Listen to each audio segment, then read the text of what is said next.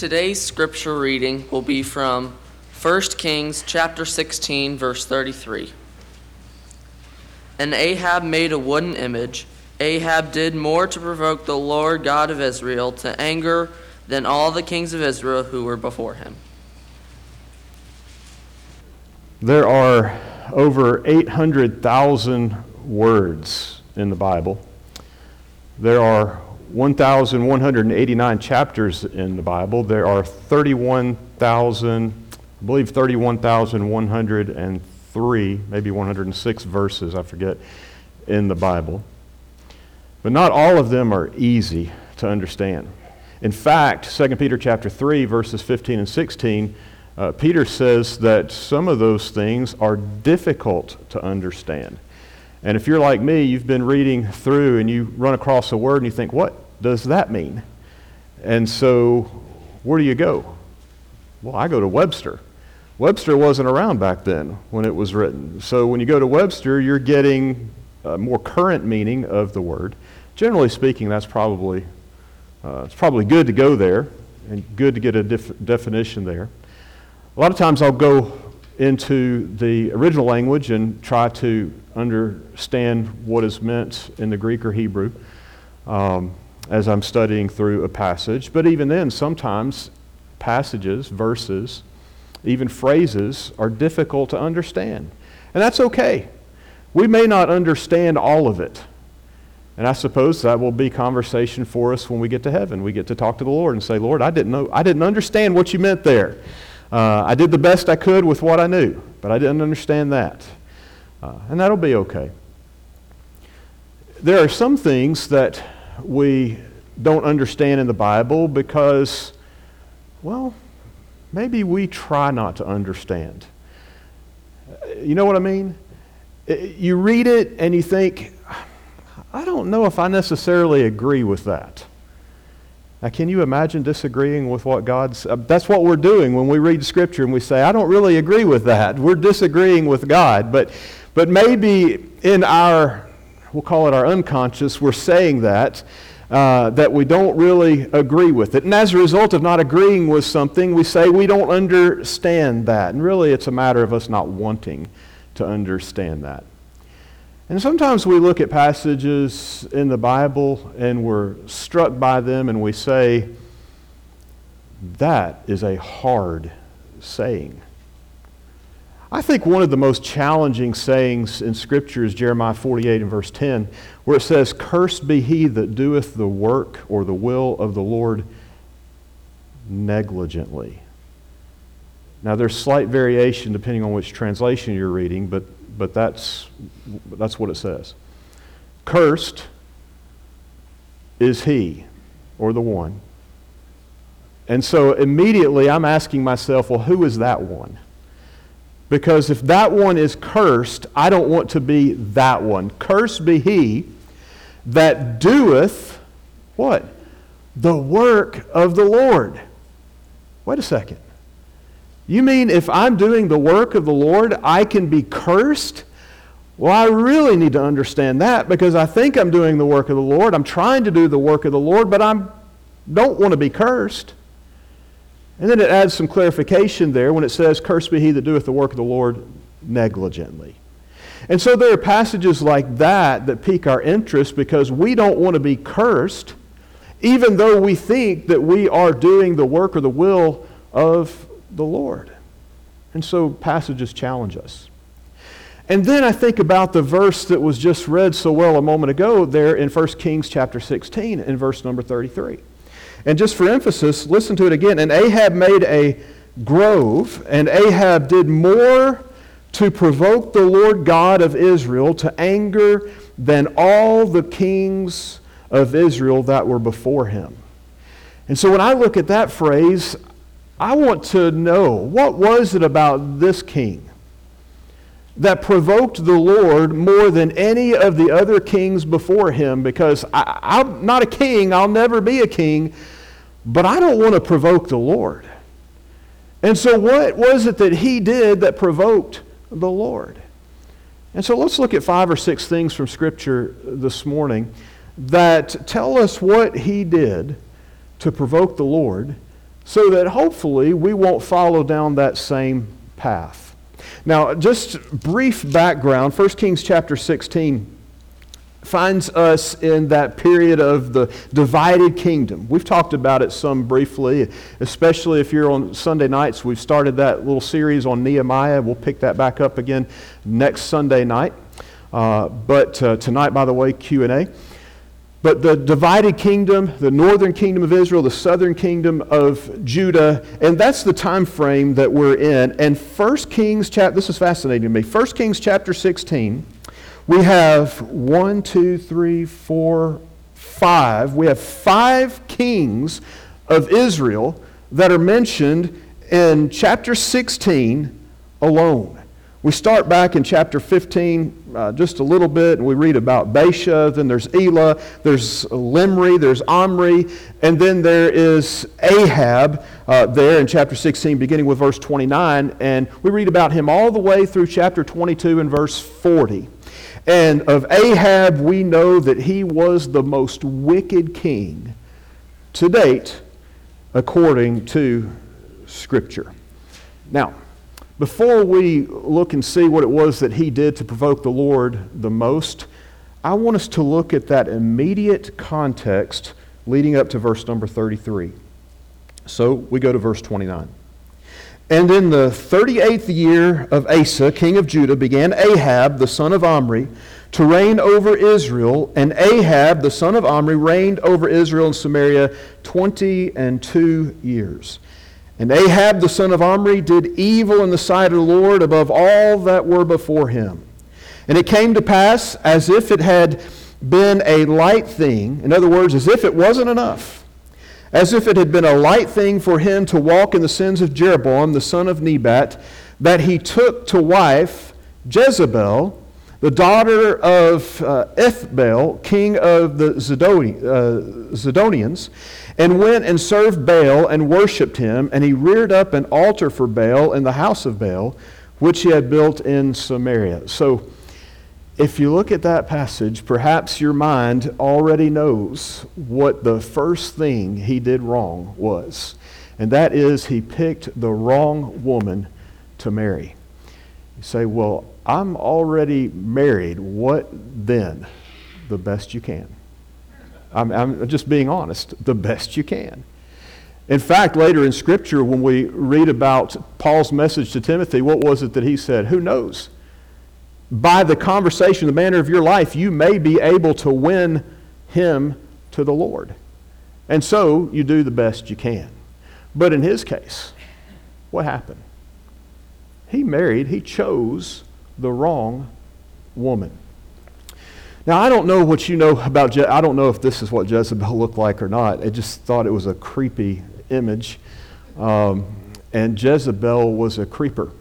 She was. She, when I read about Jezebel, I think of all of the creepy people, she's got to be at the top of the list. How many of your colleagues are named Jezebel? Do you have any colleagues named Jezebel? You're just shaking your head and laughing and all. No. Now, how many of you have named a child Jezebel? You might have named your dog Jezebel. But even then, we probably wouldn't call our dog Jezebel. But uh, maybe a cat. I'm, I'm sorry, I'm not a cat person. But Jezebel was just evil. Now, I don't know what it was about Jezebel that caused Ahab to lean into her and say, I, I want you to be my bride. I don't know if it was her, you know, barring this picture, I don't know if it was her looks. I don't know if it was her personality. I, I don't know what it was. I just know he decided to, to pitch his tent, as the saying goes, Old Testament saying, to pitch, pitch his tent toward Jezebel. Uh, but that's what he did. And I know that old wicked Jezebel came from a, a background in which they didn't really care about the God of the universe. In fact, they had two primary gods that they served. The first God that they served, the, the, the male God, if you will, was the sun god. The second god that they served, the female god, was the moon god. And so they had the two primary planetary structures uh, covered sun and moon. And that's who they served. And so once he, Ahab, married Jezebel, guess what? He just leaned right into that type of uh, pursuit in loving and serving false gods, the gods of Jezebel. And so that's why we have there in verse number 31, it says that he took the wife Jezebel, the daughter of Ethbaal, the king of the Zidonians, and went and served Baal, served Baal, and worshiped him. Now, sometimes what happens in relationships to keep peace, folks, uh, they'll, they'll, they'll marry, and, and one's a Christian and one's not, and, and they'll come to church just to keep peace. But that's about the extent of it. But that's not the case here. What's going on? Here it says that he served Baal and he worshiped Baal. In Genesis chapter 2 and verse 18, the Bible says that the Lord God said, It is not good that the man should be alone, and I will make him a helper that's fit for him.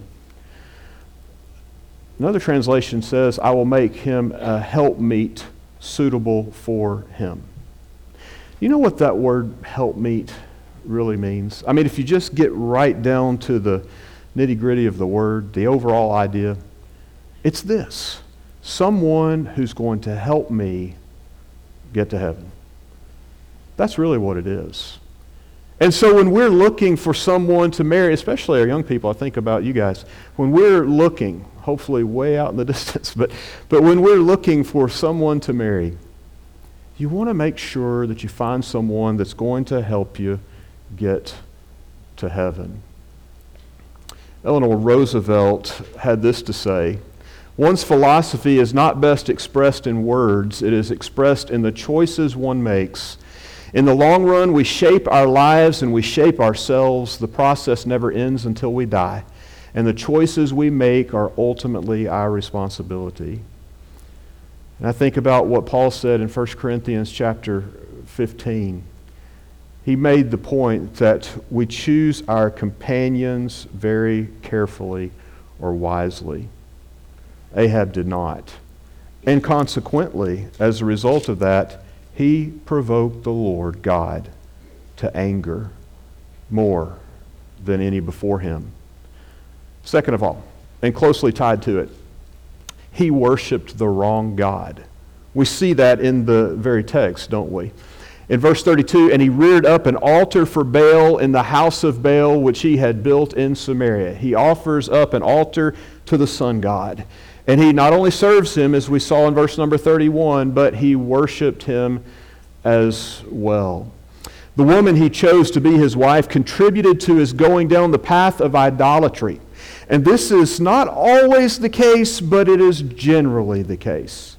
You've heard it said before that um, if you spend enough time with someone, you start to look like them. Have you seen some of those funny images uh, on the internet that, that shows a couple? You know, here they are when they're uh, when they're maybe dating, and here's here they are when they just get married. But here they are after so many years of marriage, and you can hardly tell the difference between the two because they've spent so much time with one another that they just sort of look like one another.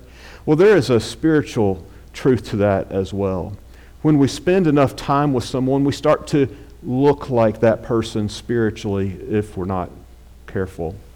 The Bible talks about the, uh, how, that, how that idolatry shapes our lives. In Colossians 3 and verse 5, put to death, therefore, what is earthly in you sexual immorality, impurity, passion, evil desire, and covetousness, which is idolatry. Two more verses, very similar. For you may be sure of this, that everyone who is sexually immoral or impure, or who is covetous, that is idolatr- uh, an idolater, has no inheritance in the kingdom of Christ and God. One more. Take care and be on your guard against all covetousness, for one's life does not consist in the abundance of his possessions. What is covetousness? How would you define it? I suppose if we were to pull out some religious dictionaries, Bible dictionaries, we would see the old uh, definition that covetousness is an inordinate desire. Inordinate, there's a word we don't use very much, just strange or uh, exceeding, if you will, beyond. But covetousness is an inordinate desire for another man's possessions. But there is an example of where a Bible dictionary gets the word wrong. Because covetousness is not having a strong or an unusual desire for somebody else's stuff, but it's having an unusual, strong desire for your own stuff. That's what Jesus said in Luke 12 and verse number 15.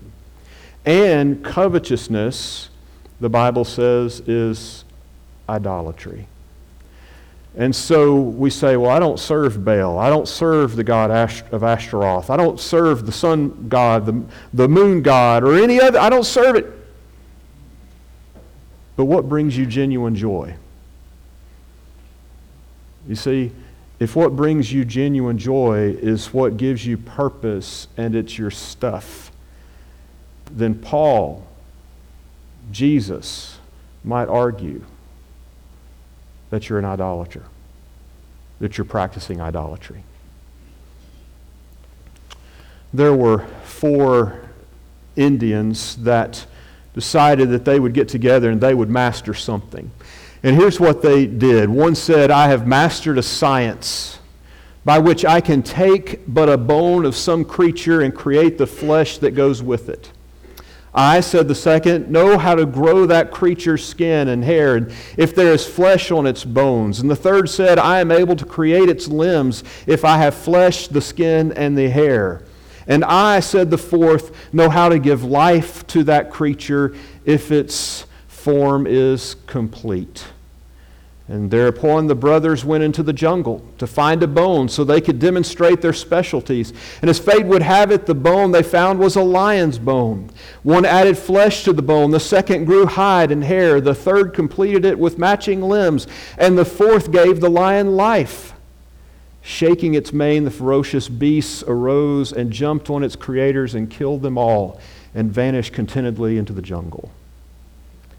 And such is the case when we bring life to our idols. It conquers us, it destroys us, and it certainly destroys our relationship with the Lord. And when I think about what it was about this king that caused him to anger the Lord more than any else, one thing was he worshiped the wrong God. But here's the third thing, and again, closely tied to it he loved the wrong things. He did. If we go just a little bit further in 1 Kings, you remember I said that 1 Kings 16, about verse 29 through chapter 22 and verse 40, we read about King Ahab. Well, when you get to chapter 21, just a couple of chapters, uh, oh, a few chapters over, it says that Ahab had spotted a vineyard, a beautiful vineyard that was right next to his palace. It says it's, it's right next to my house. And he offers Naboth this very special vineyard. But, but Naboth turned him down because it wasn't right for him to hand over this vineyard to Ahab. And so he refused. And as a result of this refusal, Ahab becomes very angry. And you know the story. Ahab goes crying to his wife, Jezebel, and Jezebel didn't like Naboth anyway. And so, you know what happened? They made sure that Naboth paid for it with his life. And so the short of it is that Ahab, he loved the wrong things. And you and I can find ourselves in the same position at times. You know, John said in 1 John chapter 2, beginning with verse 15, that we've got to be careful with what we love. Wally taught a good class this morning, as he always does, and, and he made mention of the fact that love is a word we just kind of throw around sometimes. Well, I love my house. I love my car. I love fried chicken on Sunday afternoon. I don't really. It's okay, but but I'm talking to Christians, and I know how Christians love their fried chicken on a Sunday afternoon. But, but we just kind of throw that term around, right? I love this and I love that. Well, John said, be careful with what you love. Love not the world, neither the things that are in the world. For all that is in the world, the lust of the flesh, the lust of the eyes, and the pride of life, they're not of the Father, but they're of the world. And the world passes away, and the lust thereof. But he that does the will of the Father, well, he will abide forever. And so, what do you love? Who do you love? What are your priorities? He struggled with this. Ahab struggled with Well, he really didn't struggle with it. He just made the wrong choice. And as a result of that, he angered the Lord more than any king before him. I think maybe I went backwards. There we go. I know that we've had some in the audience that have experienced a scene similar to this. I have not personally been through a, a house fire. I've had friends uh, that have gone through it before. But there was a couple, their name Angie and David. They'd only been married for about six years, and their, their house burned to the ground. And when Angie had gone back to the house to see what she might be able to recover, she noticed a, a box there, and, and that box had some of their uh, most precious possessions in it. Things like wedding pictures and very special letters. You know, the kind that you write to one another when you're dating, especially. And those things survived. They were a little charred, but, but they survived. And so Angie goes back to David and, and describes what has happened and, and what survived. And he's going through those letters and he's going through those pictures. And she was just watching him do this. And she, her, her heart just began to, to flutter. She was realizing why it was that she married this man. As I watched David kneeling there in the ashes, she says, I was overcome with certainty that we were meant for each other. There, in the face of our greatest tragedy, our first thoughts were not of our material loss, but of the potential loss of these precious parts of our life together. As I knelt to help him with the letters, I was certain that we hadn't lost anything that mattered after all, because the priorities were in the right place. Here's the fourth one. Well, he chose the wrong friends. Remember, what we're doing is we're asking ourselves, what was it about Ahab, about his choices, that caused him to anger the Lord more than anyone else prior to him who had ruled? Well, one of them was he chose the wrong sorts of friends. In chapter 21 and verse 20, when Elijah approached Ahab about his wife's transgression, Ahab took his words as that of an enemy. And Ahab said to Elijah, Hast thou found me, O mine enemy? And he answered, I have found thee, because thou hast sold thyself to work evil in the sight of the Lord. And Ahab, when he considered what Elijah, who should have been his friend, but he, he was a prophet, but he should have been more than that, should have been his friend. When he considered what Elijah had to say, he thought, well, this guy is against me. And isn't that often the case when we seek advice from, from folks and they give us advice that's contrary to what we want to hear? Sometimes we think, well, they're against me. But the reality is, they may be the only one that care for us. You think about being in this church setting. Have we ever, have we ever found ourselves in a situation where you know, a friend comes to us, a brother or sister in Christ, and they say, You know, I, I heard what you said, and I, I, heard those words that, that you were using, and, and, and those words, they just, they're not the kind of words that ought, ought to come out of a Christian's mouth. I, and you know what? they say, well, you don't know what anger does to me. I, when, I, when I'm that angry, those four letter words, they just kind of fly. And, and, and, and, and I, know, I, I know that it's something I struggle with, and here you are coming to talk to me about it, and, and you don't really care that much about me. Uh, uh, it's the person who cares, that loves us, that's an Elijah to us, that challenges our thinking. Well, he chose the wrong kinds of friends. Jeremy Taylor said, By friendship, you mean the greatest love, the greatest usefulness, the most open communication, the noblest sufferings, the severest truth, the heartiest counsel, and the greatest union of minds of which brave men and women are capable.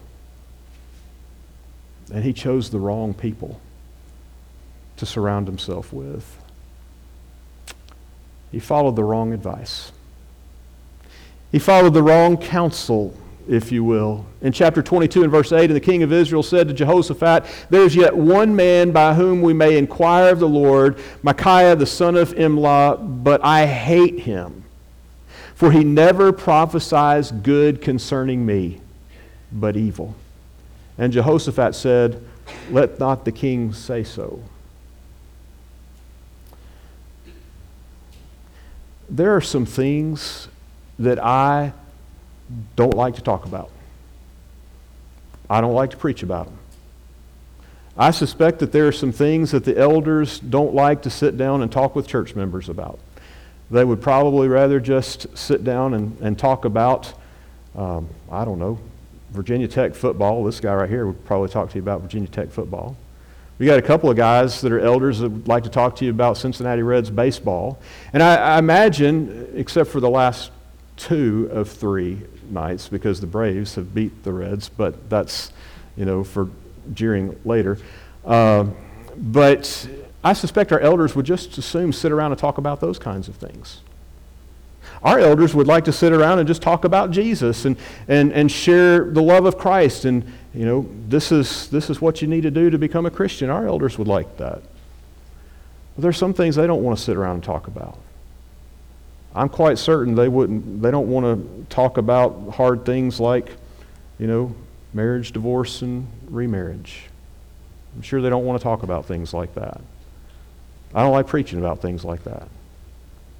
I don't like preaching about things like modesty because it, it rubs people the wrong way and they get mad at me until wintertime and, and everybody's dressed a little more, covering a little more, and then they forget how mad they were about me for preaching about immodesty, and then summer comes around and then they get mad at me again. Well, I can't, I'm sorry, I'm just trying to preach the word. And, but I don't want to preach about topics like that and a host of others.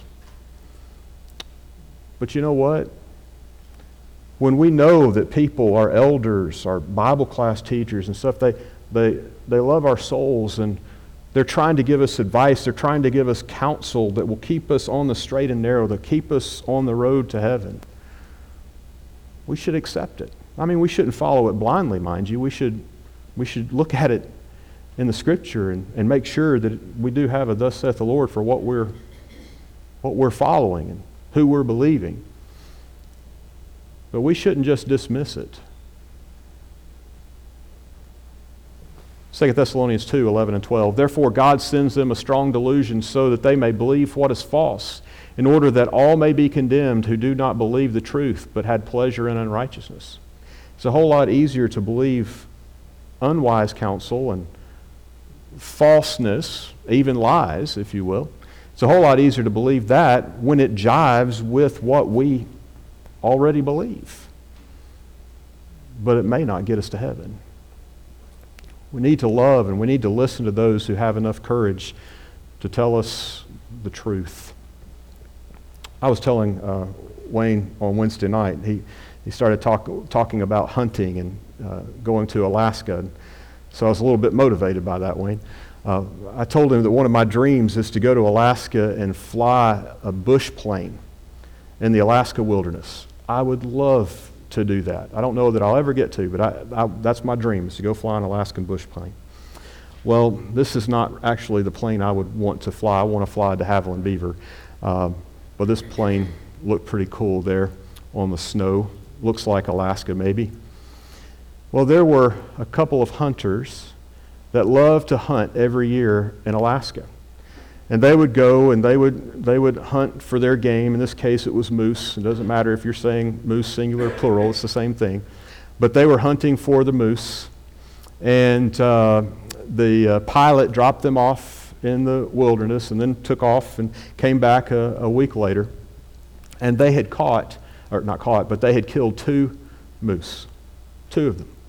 And the pilot said, I, I, I noticed that uh, you have two moose. And I told you that you could only, you, between the two of you, you could only have one moose. I could only handle the weight for you two and the one moose. And here you are with two moose. And one of the hunters said, Well, last year when we did this, the pilot allowed us to have two moose in the plane with us. And, and uh, he said it was all right. And the pilot said, Well, okay. If, if the pilot last year said it was okay, then um, I guess it'll be okay. So go ahead and put both moose in the plane. And so they gave it the power and they, they took off and they were really struggling to gain altitude as a result of being overweight, and thankfully they didn't go into a stall, into a spin, but they could not clear the hill in front of them, and they crashed right into it.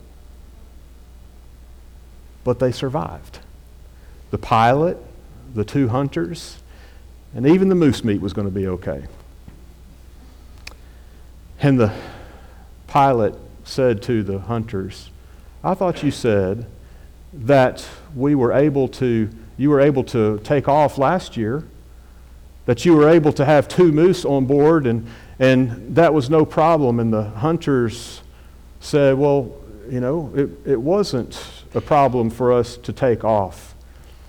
But just like last year, we crashed as well, but we made it a mile further. So we were just hopeful that we might be able to make it all of the way home. You see, that pilot listened to the wrong counsel, wrong advice. Ahab, he angered God more than anybody else. Man, I don't want to be like Ahab. I, I don't want to be like him. And I, I realize that, you know, there are some things, some choices, some decisions that we've made that, well, we may have to just do the best we can where we're at. For instance, marriage. But then I think about some of those other areas, things that we can do something about. You know, I can, I can choose to worship and serve the right God. I can choose to have the right kinds of friends that will help me get to heaven. I can choose to accept the, the right kind of counsel and advice. You see, I can make some choices that will help me go to heaven, or I can make some wrong choices that won't turn out very well for me in the end. Which do you want to do? I suspect I know the answer to that. I, I don't think any of us are really forced to be here. We could really choose whether or not we're here. So I suspect you don't want to be like Ahab. Now, maybe you have made some choices that have put you more in line with an Ahab than a Paul or Peter or John or some faithful person that you read about in the Bible. Maybe your choices have put you more in line with an Ahab. You can change that. You can change that starting today. And the first choice begins with who you're going to serve. Are you going to serve God? Are you going to choose to worship God above all else? You know, the Bible says that that choice of coming to God begins with a realization of who God is, that God's the creator, the sustainer of the universe, that He sent His only begotten Son into this world to save us from our sins through the shedding of his blood and our accepting and obedience. Would you be willing to do that and to repent of your sins and confess your faith in sweet? Would you be immersed in water for the forgiveness of your sins? Would you do those things? You can. You can make that decision. And then going forward, make the best decisions you can based on the Word of God, and you'll go to heaven. No question about that because that's called faithfulness. 1 John chapter 1 verses 5 through 10. If you've made some poor decisions and you realize it and you want to change that, you want us to pray with and for you, let us know. However, we can make this morning's invitation yours and help you to do that, we're, we're here to assist as together we stand and as we sing.